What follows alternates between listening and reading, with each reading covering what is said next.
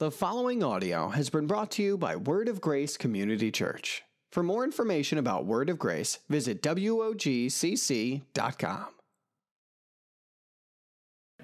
All right, so we're starting a brand new series this morning called Death to Selfie. You guys know what a selfie is taking picture duck faced, right? With the cell phone. And man, I did some research, and Google said that there were over 24 billion selfies that were taken in 2016 that were uploaded to social media. Those are just the ones that got uploaded because you know you take like 20 before you choose one to upload. All right, so I mean, that is a lot of pictures of ourselves, a lot of pictures of ourselves. And as I was thinking about this series, I was thinking about this, this first message that I wanted to talk about. And the scripture that came to mind was James chapter 1 and verse 23, and 24, where scripture says this If anyone is a hearer of the word and not a doer, he's like a man who looks intently at his natural face in the mirror. For he looks at himself and he goes away at once and forgets what he looks like. All right? Now, when you take a picture of yourself or when you look in the mirror, if you feel like you look good, you're not going to forget what you look like. As a matter of fact, if you feel like you look good and you're going out on a date, you're going out on a date and you're feeling like, man, I'm, I look sharp tonight. You want to make sure you stay looking sharp, don't you? Oh, maybe it was a little windy outside on the walk to the restaurant, out of the car to get inside. You want to go to the restroom to check. Got to make sure all your hair's, well, got to make sure that everything is still in place, right? You have to make sure that everything is still, the, you know, looking good because you feel good about what you see and you want to have that confidence that you feel like things are going good. The only time I could ever think that someone would look in a mirror and forget what they look like or want to forget what they look like is when they don't like what they see, right? I see something that's uncomfortable. I see something that I'm confronted with that I'm like, oh, I don't, I don't want to see that. And as we think about being confronted with sin, I think that there are certain sins that when the mirror is held up in front of us, we can see the reflection of that sin pretty well. There are certain sins that we just see. I mean, if you're a liar, you know you're lying. You can see that reflection when you're confronted with that fact. There's no escaping it. If you're an adulterer and you're confronted with that sin, it's hard to escape that. You're pretty much seeing that reflection and there's no denying it or escaping it. If, if you're a thief, even, you can oftentimes see the reflection of that sin when that mirror is held up and you're confronted with your sin. But however, there are certain sins that I believe that are dangerous uh, to our heart because we can't see them when the mirror is held up. Someone can be trying to show us something. The Lord can be trying to show us something. Our spouse can be trying to show us something. The Word of God can be trying to show us something. A friend who cares about us could be trying to show us something and we don't see it, even though he's trying to help us to see in the mirror the reflection of our sin so that we can repent and be healed of that and forgiven of that, but we don't see it. And I think greed is something that doesn't see itself, doesn't see its own reflection. A lot of people that are greedy don't see that they're greedy. A lot of people that are prideful oftentimes don't see pride.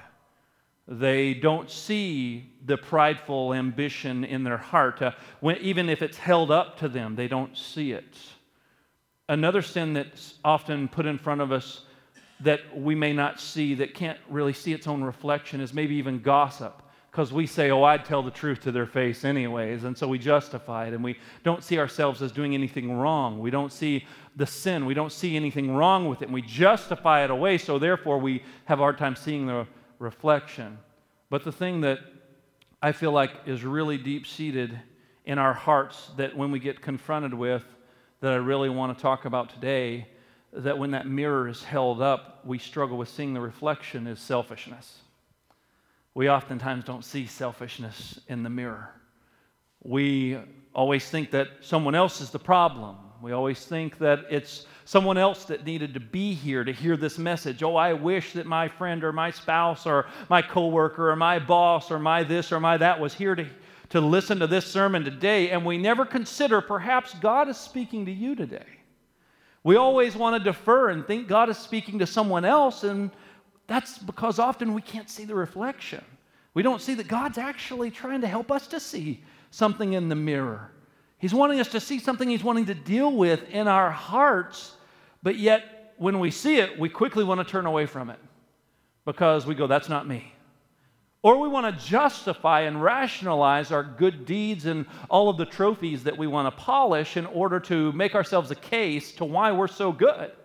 And God, look at how good I am. At least I'm not as bad as so and so. At least I don't, you know, beat my wife like my neighbor. At least I don't, uh, you know, yell at my kids like my friend or my brother or my sister does. Or at least I have this uh, position in the company and people think well of me. At least I go to church this much. At least I try to be a good person. And we polish those trophies in front of God.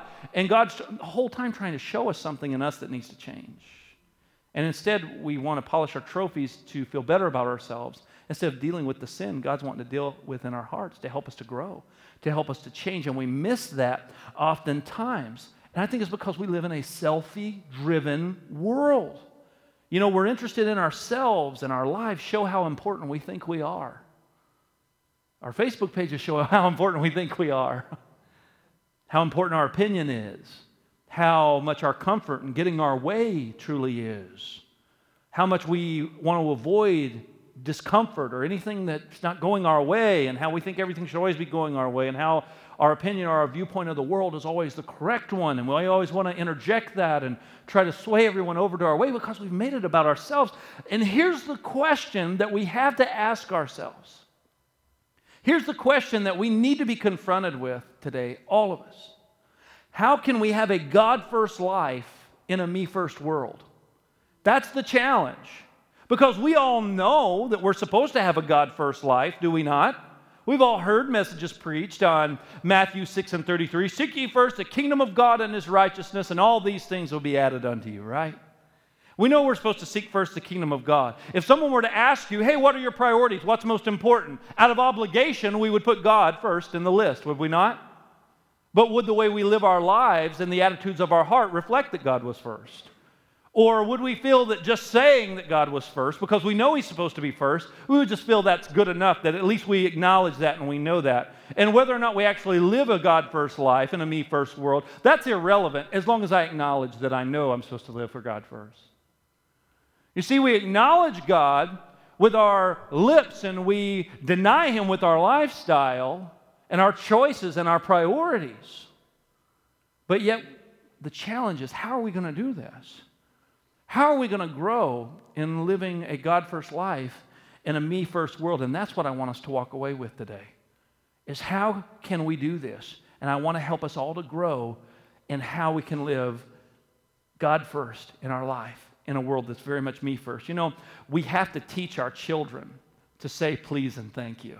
We don't have to teach them to say mine. No one sits down and says, Now that's yours. Now you grab it and say mine. No one teaches their kids that. That comes pre programmed. They come out of the box like that, right? They're already programmed. It's all about me. Wah! Right? Feed me. Me, me, me, me, me. And then as they get older, if you don't teach them contrary to how they naturally come programmed to be me first, they won't learn that on their own. They will not learn how to be polite or be uh, ethical or be generous. They're thinking about their own survival. They're thinking about how they can make their lives more comfortable. They're thinking about how they want to own things, how they want to be at the top. They want to have the stuff that they need and that they feel like they're entitled to. And that will be what drives their lives. And sadly, it's what drives so many of our lives instead of recognizing that, hey, man, there's a sinful nature, something that comes pre programmed in us that makes me want to live life and make life all about myself. There's something in us, and it's that sin nature, that fallen nature that we got from Adam and Eve, that when they fell in the garden, that because sin entered in the world, now we all have this fleshly nature, as scripture refers to the flesh or the selfish desire, the selfish heart of man. Living me first is a miserable lifestyle and it doesn't work. It doesn't work. You can try it, and so many people do. They want to make life all about them, and they're chasing temporary victory after temporary victory after temporary victory. And then when the new wears off, they feel empty again. And it's a cycle of just trying to win and a cycle of trying to have more than someone else. As a matter of fact, C.S. Lewis says this in Mere Christianity. He said, Pride gets no pleasure out of having something, only out of having it more than the next man. It is the comparison that makes you proud, the pleasure of being above the rest. He said, It's not really the thing that you thought you wanted that brings you the pleasure or the satisfaction. Instead, what really brings us the pleasure is the fact that we know we have it more than someone else. Or the fact that maybe we're doing better in the comparison trap than another person. And we can allow ourselves to get so wrapped up in making life all about me and serving me and getting my way in the things that I feel like always have to be. But here's the thing, folks God's priority, it's different. His order of priority is so much different than a me first, me centered world, a me centered lifestyle. God's order of priority is different. Matter of fact, in Matthew 19 and verse 30, Jesus said it like this He said that those who are first are actually going to be last, and those who are last those are actually going to be first. You see, God's order of priority is so much different than what our world would want to paint. It's so much different than what marketers would want to paint because marketing is oftentimes trying to appeal to me and to I. Why do you think we have an iPhone and an iPad and an iWatch? It's all about me and I. Why do you think there's so much customization in the world? We want everything custom tailored to us. And then we watch HGTV and see custom countertops and custom cabinets and custom kitchens, and we go, I want that. Because we think that in order for us to be happy and satisfied, that's what we have to have. It's all about me and all about I, and that becomes our priority. And we think it's all about I, and we chase after that stuff. But God's order of priority is so much different than the way that the world would want to try to market and paint what's really important. Wouldn't you agree? You see, Matthew 6 and 33 gives a different priority. If you look at Matthew 6 and 33 in context, you see that Jesus was actually referring to the fact that the disciples were worried about where they were going to sleep or what they were going to eat or what they were going to wear because they knew following Jesus had a cost and they were like, okay, we're kind of, you know, living like homeless now. And Jesus is like, what are you guys looking for? Don't you know that if you're with me, I'm going to take care of you? And they said, Yeah, but, but you know, what are we going to eat? What are we going to wear? What are, they were worried about these things. And Jesus picked up on that. And he said, Don't worry about what you're going to eat, where you're going to sleep, what you're going to wear. He said, Don't you know that I'm aware you have need of all these things? In other words, don't you trust me? Instead, he said this He says, Why don't you just seek first the kingdom of God and his righteousness, and all these other things will be added unto you?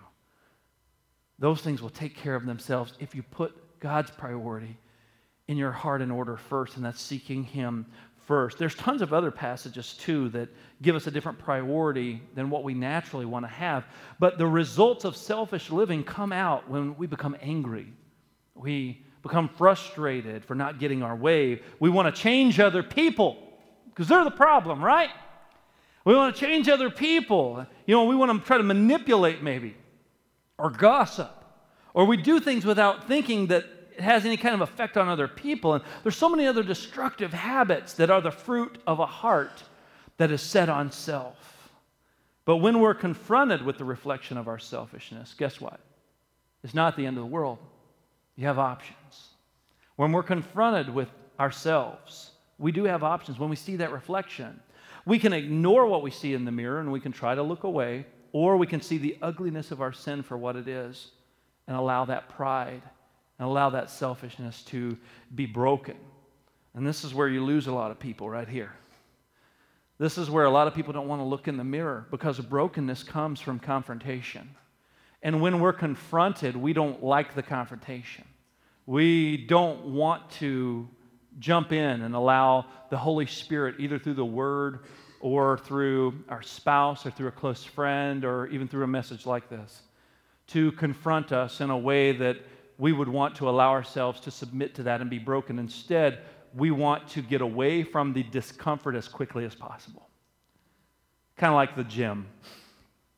We know that going to the gym will bring about a certain desired effect, and eating a clean diet will bring about a certain effect. We know that. You don't have to tell us that or convince us of that. We know eating healthy and exercising is good for us, right? Then why don't we do it? Why, why is it a struggle? Because we don't want to endure the discomfort. That's really all it boils down to. We would rather have our version of comfort than the health benefits that would come through making those choices because there's pain attached to that outcome. There's discomfort attached to that outcome. There's something that I'm going to have to go through that I'm probably not going to enjoy all that much. And it's the same thing in growing in your relationship with the Lord. You know, we got to get over this idea that being a Christian is this big flowery thing where everything goes your way.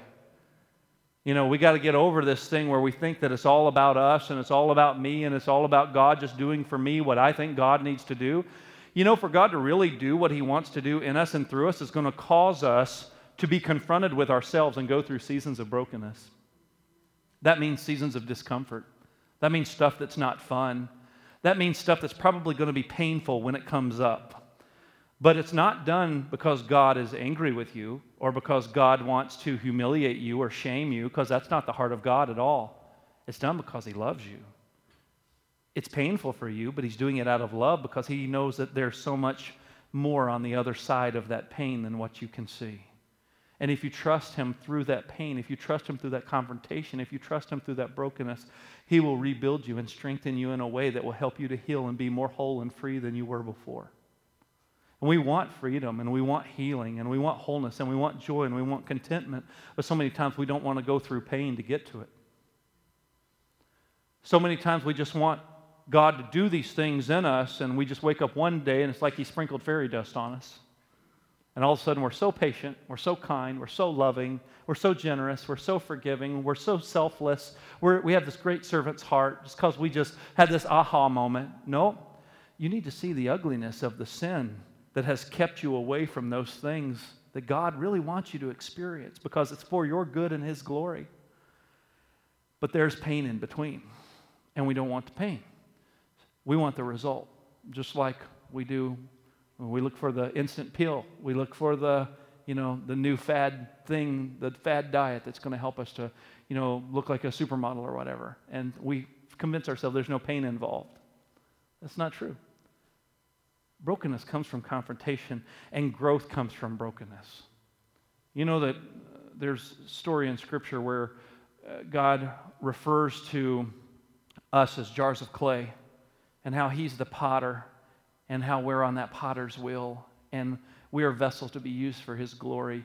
You know that sometimes the potter takes those vessels that have been on that potter's wheel, that have gone through the fire, that have been refined, and He breaks them down and takes those broken pieces and, and puts them back on the wheel and begins to still shape and mold them to strengthen the vessel. To strengthen the vessel because the vessel needs to be strong for what its purpose is. And a lot of times, folks, we don't want to go through the brokenness and we want to avoid it, but yet it will make us stronger. I heard one of the uh, folks in Haiti that was uh, one of the, the the staff people there that worked at My Life Speaks when we went on the mission trip this past summer, she said something that stuck out to me, and, and I've thought about this many times since that trip back in August. She said, What happens in Haiti to you is that you are extremely vulnerable because you're with a small group of people that speak your language and understand you at some level, and you have to depend on those people because you don't know anyone else, you don't know who to trust, and you can't speak their language. And so you are very vulnerable. You are extremely vulnerable in that week that you're there on that trip. And because you're so vulnerable, God begins to do things in you and show you things about yourself that He wants to help you to grow in that you hadn't seen otherwise because when He would try to hold the mirror up, you couldn't see it. But because you're exposed, because you're vulnerable, when you see the mirror, there's nowhere else to run. you know, where are you going to run? You're going to run to, to, to, you know, your small little group. There's nothing to hide behind anymore. It's like it exposes ugliness in you, exposes selfishness in you, it exposes greed in you, it, it exposes consumerism in you. And you see these things that you're like, oh man, how selfish have I been? And you start to see things that you didn't see before. Well, you don't need a trip to Haiti to be confronted with selfishness. But the thing that girl said that really stuck out to me was God shows you that and you're broken over it. And then he uses that week to not just break you, but to build you up. And then you'll see something else and you'll get broken over it. And then you'll get built back up. And then you get broken, and then you get built back up. Everybody that went on our trip just about had an ugly cry moment where we're sharing something that we saw happen that day or something that God was doing, and they just broke down and started crying. They may not have even known why they're crying, but it's because they're vulnerable and their heart was out there for the Lord to begin to work on because they were confronted with something in themselves that they saw maybe in the life of another person or that God used another person to help them see something in, in their own heart. And they had to submit to it because there was nowhere else to run. Where are you going to go? you know, you can't go turn on the TV. There's no TV to turn on. Go escape. you can't go drown it in the liquor store. There's, you can't run to the liquor store. You, you can't go hang out with all your friends and just try to stay busy and not allow God to confront your heart because your friends are all back in the U.S. and you've got this small little group of people that you're, you're, you're having to be real and vulnerable with. And while God's wrecking you, what are you going to do when you're confronted? Are you going to allow God to do that brokenness work in you? Even though it is painful, even though, man, it makes you confront some things that aren't fun.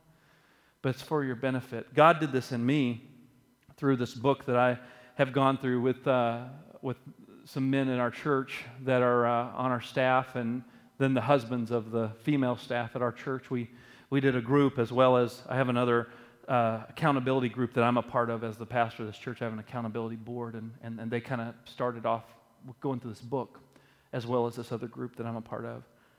And uh, this book was about marriage, and it's called Discovering the Mind of a Woman. It's by an author named Ken Nair. So if you want to write that down, Discovering the Mind of a Woman by Ken Nair, it's a fantastic book. And it's not one of those like men are from Mars, women are from Venus things. It's not like that. Um, this is like legit. This is, I've read my fair share of marriage materials, and, and I've been to my fair share of marriage conferences, and I've taught on marriage quite a bit.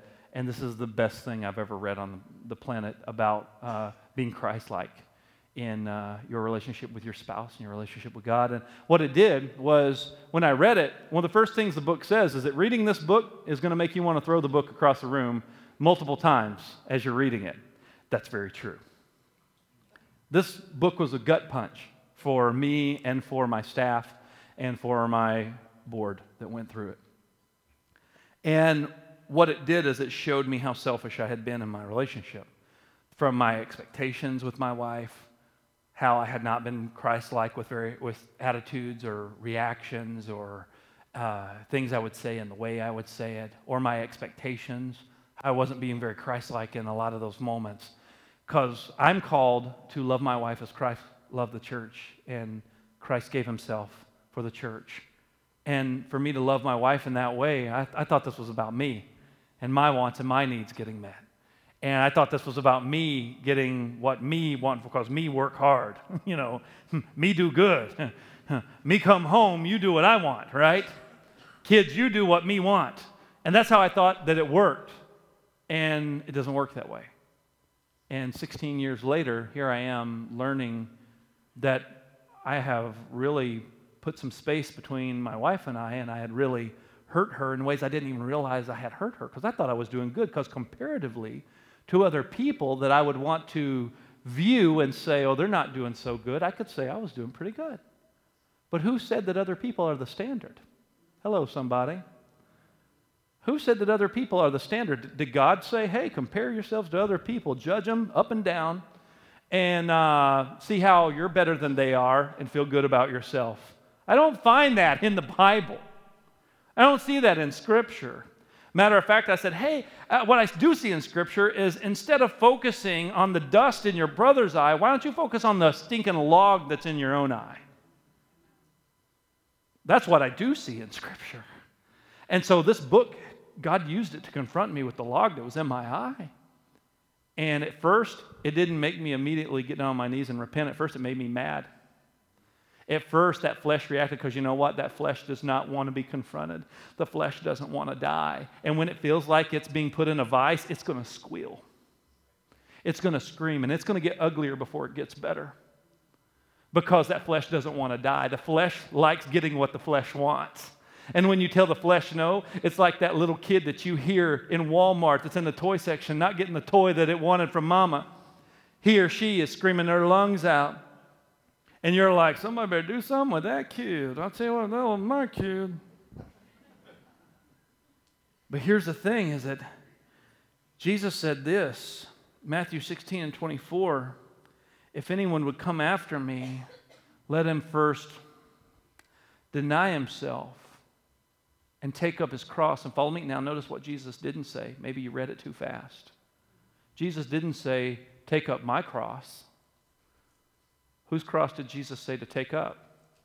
Yours. Why? Why would I take up a cross, Jesus? Because something's going to die. Because something's going to be put to death. And the cost of following Christ is death to self. Oh, let me say that again. The cost of following Christ is death to self because it's not about you, it's about Him. Amen, somebody?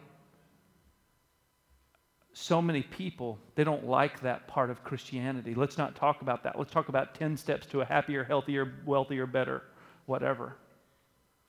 They don't want to talk about being confronted with sin and being broken over it.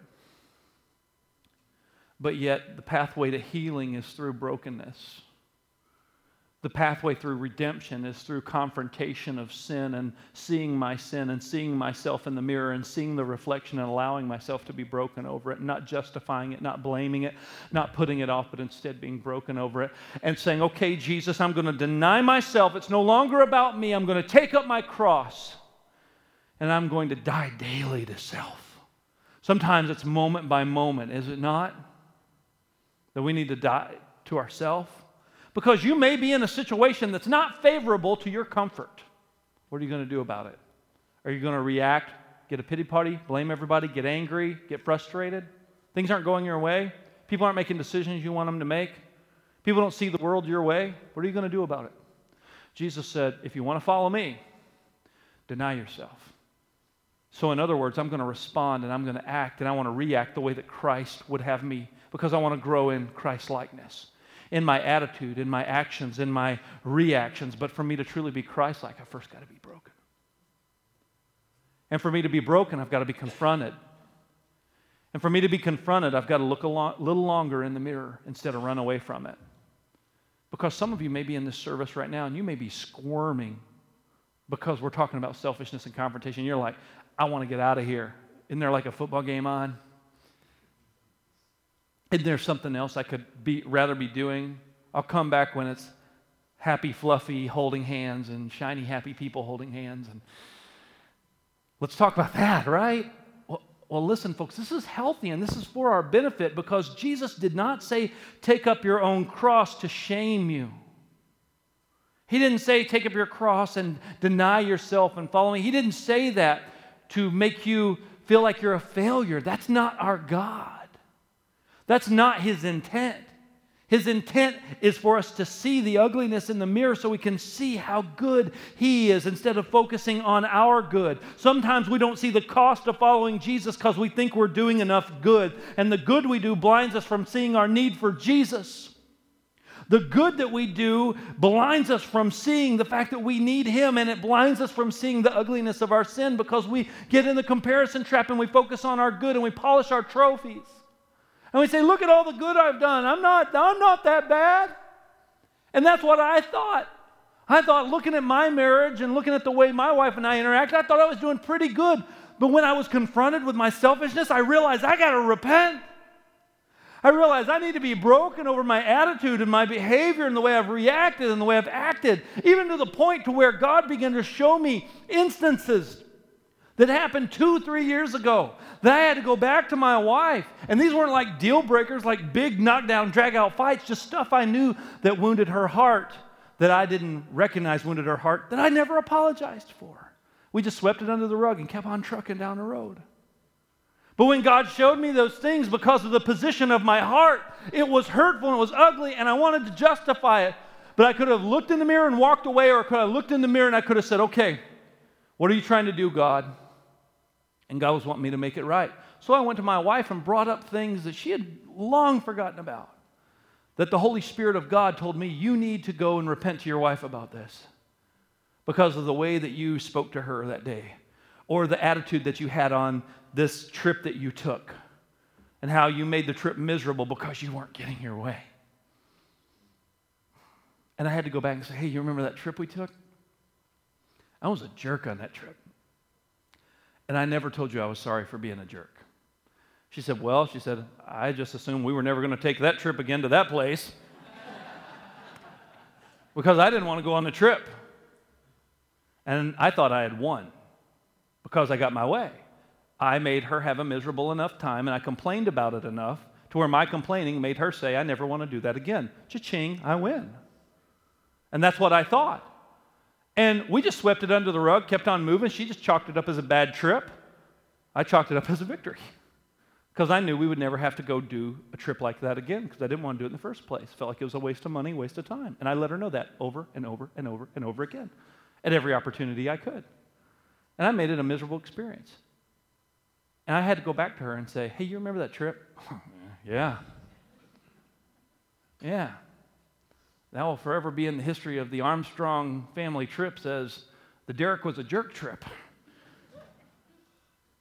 I recognize I did that because of selfishness. And, and here's what God is doing I, I repented to her, I repented to God, and I repented to my wife. And here's what's happened as a result. What's happened as a result is when you're confronted with sin, if you allow that to break you to where you're not just saying sorry. I'm not talking about saying sorry, like, you know, like when you tell your kids, like, go tell your sister that you're sorry. Sorry. Now give her a hug. I'm not talking about that because nobody believes that, right? We know that's not genuine. That's not, that's not legit. I'm talking about like a genuine, like, you're broken over this. Like, oh my gosh, I realize what I've done and how it's affected you. And I realized these, even these years, like when I even recognized things in me, like when she would say certain things and how I would respond with my hands. I'd just be like, I'd look at her like she was dumb, like? Little things like that, that God was convicting me. You're telling her she's dumb when you're looking at her like, what? Or you didn't know that? Or what? Yeah, you're pushing her away little by little, by little, by little, by little, by little over time. Lord, forgive me for those things. Forgive me for those attitudes. I have to see how ugly that is. Instead of going, oh, it's not a big deal, at least I'm not doing this and this and this and this. Who said that was the goal? Hello, somebody? Am I treating my wife like Christ would treat my wife? Because my Bible tells me I'm supposed to love her as Christ loved the church. So that means I need to love her in a Christ like way. What type of woman wouldn't love a man like that, right?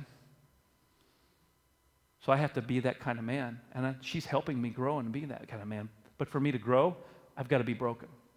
Not just once. it's not like a one time deal. It's like a, you see the ugliness of your sin, and when you see the ugliness, you don't run away from it. Instead, you submit and you say, God, what are you trying to show me? Help me to see it. Help me to deny myself, deny myself, take up my cross and follow you. You see, the confrontation comes from the Word of God and the Holy Spirit, but you won't be broken until you're willing to see it. And often, the point where people are willing to see their sinfulness is when we feel we're about to lose something or when we've lost something. That's when we're finally willing to see it. We're finally willing to wake up and go, oh man, whoa, I finally see it. I've got to do something. But that's when we get to that point. That's the only time we'll often submit to that because it's got to get really, really bad before sometimes we'll see it because the mirror's been trying to be held up and we just haven't seen it. God's been trying to show us, God's been trying to help us grow. But here's the thing when we look to God and stop blaming other people and look in the mirror and finally see ourselves as we truly are, it wasn't the other person that needed to change if we're stop if we'll if, if we'll just stop blaming other people and stop trying to justify ourselves because when we do that we're so blind revelation 3 and verse 16 17 the writer john says this to the church in laodicea he says because you're lukewarm neither hot or cold i'm about to spit you out of my mouth you say i'm rich This is what he said the church is saying. He, he's writing this to the church in Laodicea, and the church was saying, Hey, I am rich, I have grown wealthy, and I need nothing. But here's what Jesus said to him. But here's what you don't realize you think you've got it all together, but you don't. You think because of your material wealth and because of how much more you have than the other person that you're doing well. He said, But what you don't realize is that you're wretched, pitiful, poor, blind, and naked. And that verse goes on to say, where Christ says to the church in Laodicea, He says, Come and get eye salve from me so you can anoint your eyes so you can see. Come buy from me gold that was refined in the fire so you can know what true wealth is. Come and let me clothe you with my righteousness to cover your nakedness. In other words, what Jesus was saying is that you don't think you need me, but you do need me. You don't see the things you need to see because you're blind. But if you will see your need for me, I'll give you what you need. That's love right there. That's not condemnation. That's not shame. That's love. That's love trying to give us what we don't see that we need. That's love saying, I see something you don't see, and I'm trying to show you. Stop running away from it and start embracing what I'm trying to do because I'm trying to help you grow. Stop running away from it because it's uncomfortable, because you don't like it, because it's too challenging. Embrace it because I love you and I'm wanting you to grow. It's going to sting, yeah, but it's going to help you grow because that flesh doesn't want to go down without a fight. But confrontation ultimately brings healing and freedom. That's what it ultimately brings.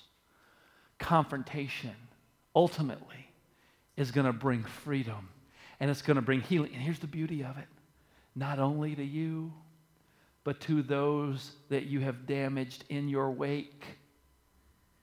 You can actually begin to heal relationships with other people that were strained because of selfishness even if you weren't necessarily the one driving it at fault, if you will lay down your pride and stop being selfish and serve another and love them and care about them and forgive them and, and, and, and, and be Christ like in your heart towards them and allow God to show you that drinking poison and hoping someone else dies or gets sick doesn't work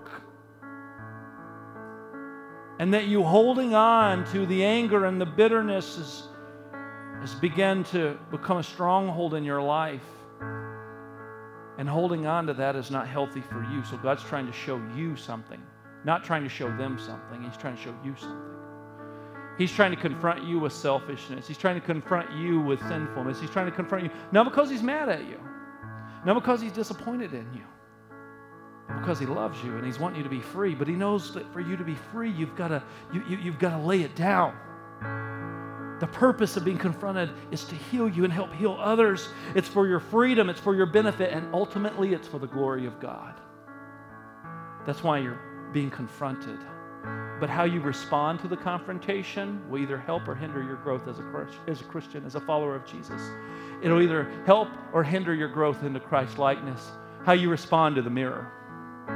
How are you going to respond to the mirror? Are you willing to see your reflection in the mirror so God can break you of selfishness, break you of negativity, break you of poisonous words that have hurt a lot of people? You see, if you see your sin, repent and allow God to heal you, you, you can repair and heal broken relationships. You haven't been happy for a while, maybe, then you need to allow the Word and the Spirit of God to confront you to break unrealistic and selfish expectations so you can be happy and you can serve other people instead of wondering why you're not being served. This is the gospel in action convicting people of sin, breaking us of ourselves, dying to our selfishness, and being healed and raised to new life with Christ. But the confrontation is painful because the flesh doesn't want to die that selfish nature and selfish heart doesn't want to let it go. It wants to be fed, it wants to be nurtured. The flesh wants to keep you prisoner, it wants to hurt you, and it wants to hurt other people. But it's time for you to grow in freedom. Don't run away from the confrontation. Humble yourself. Submit to what God is telling you, what He's showing you, and allow it to bring you to repentance. So, Kristen is going to sing a song, Here's My Heart, Lord. And allow this to be a time of reflection and repentance. If God's moving you to repentance, maybe you need to turn around and get on your knees in your chair. Maybe you need to come up here and make some kind of altar up here where you lay stuff down and you need to get up out of your chair. You need to come and move. I don't know what you need to do. I'm not going to try to dictate for you what you need to do or pressure you into doing something. All I know is that God is moving on your heart, that you need to respond. You don't need to walk away from the mirror. Let God do his work in you. Let's do some heart work. Let's submit to what the Lord is doing.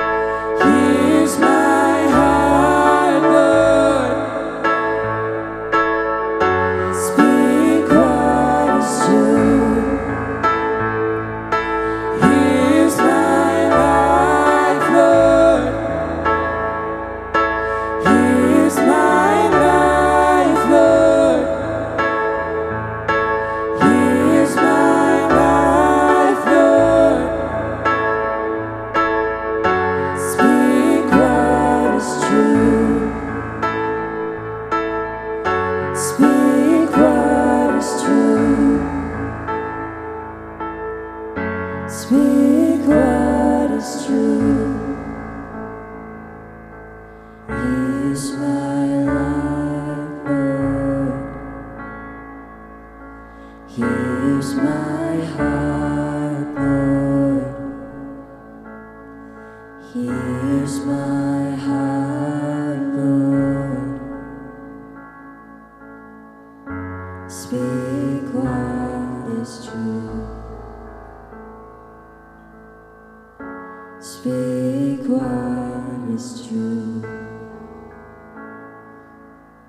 Thank you for this opportunity, God, that you've given us to be confronted with ourselves.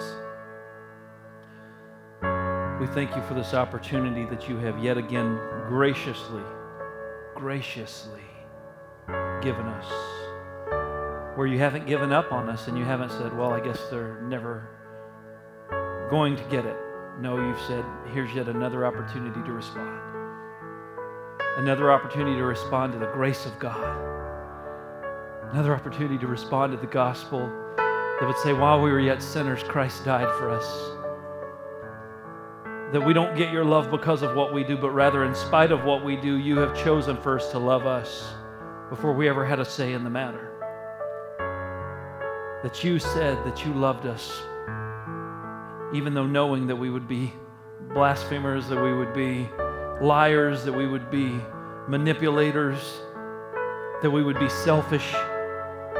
You still said, I'm going to love them anyway enough to die on the cross for that very sin so that they could be raised a new life, so that they could know what it is to live free from the chains of that sin, so that they could know what it's like to truly, truly be a new creation, to have a relationship with a holy and perfect God, even though they themselves aren't perfect, even though themselves are very flawed, that we're still loved by someone who is perfect and holy, without shame, without condemnation, for there is no condemnation for those who are in Christ. Thank you, Jesus. Speak what is true, Lord. Help us to see what we need to see, Jesus. Do the hard work, Lord, in all of us. Thank you, Lord. Thanks for listening to this sermon from Word of Grace. For more sermons or any other information, visit WOGCC.com.